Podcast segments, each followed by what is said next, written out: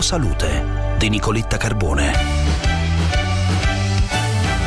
Sale qualche pizzico in meno, tanta salute in più. Un'ulteriore conferma arriva da uno studio pubblicato su JAMA Network Open che dimostra che le persone che abitualmente aggiungono sale ai loro pasti a tavola potrebbero inconsapevolmente mettere a rischio la salute dei loro reni.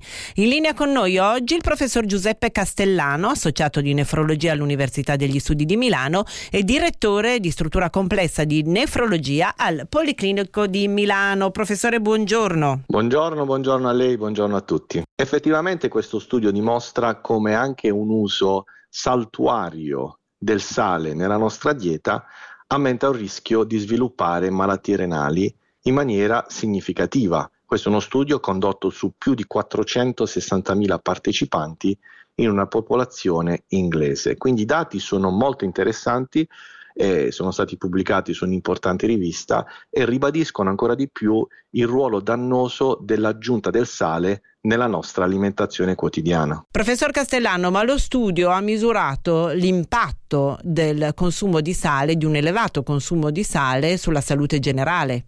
Assolutamente sì, e si è visto che chi eh, abitualmente aggiungeva il sale nel corso della sua alimentazione aveva più probabilità di sviluppare diabete o malattie cardiovascolari quindi ipertensione per esempio, e tutte queste due patologie sono connesse anche a uno sviluppo di insufficienza renale. Quindi assolutamente sì, chi consuma più sale ha una più alta probabilità di sviluppare diabete e malattie cardiovascolari come ictus, infarto. Per essere pratici, se io abitualmente non aggiungo sale alla mia dieta, stasera invece esco con gli amici e aggiungo del sale, è un uso, un uso raro e questo è positivo, ma se io durante la settimana aggiungo sale spesso alle mie pietanze, questo è associato a malattia renale, diabete ed ipertensione. Grazie professor Castellano, alla prossima, buona giornata. Buona giornata a voi, alla prossima. Bene, vi lascio a Melog e a Gianluca Nicoletti, vi auguro una buona giornata e se volete sulla pagina Facebook di Obiettivo Salute, sul sito del Sole 24 Ore, sul sito di Radio 24 trovate la nostra video intervista quotidiana. Buona giornata a voi.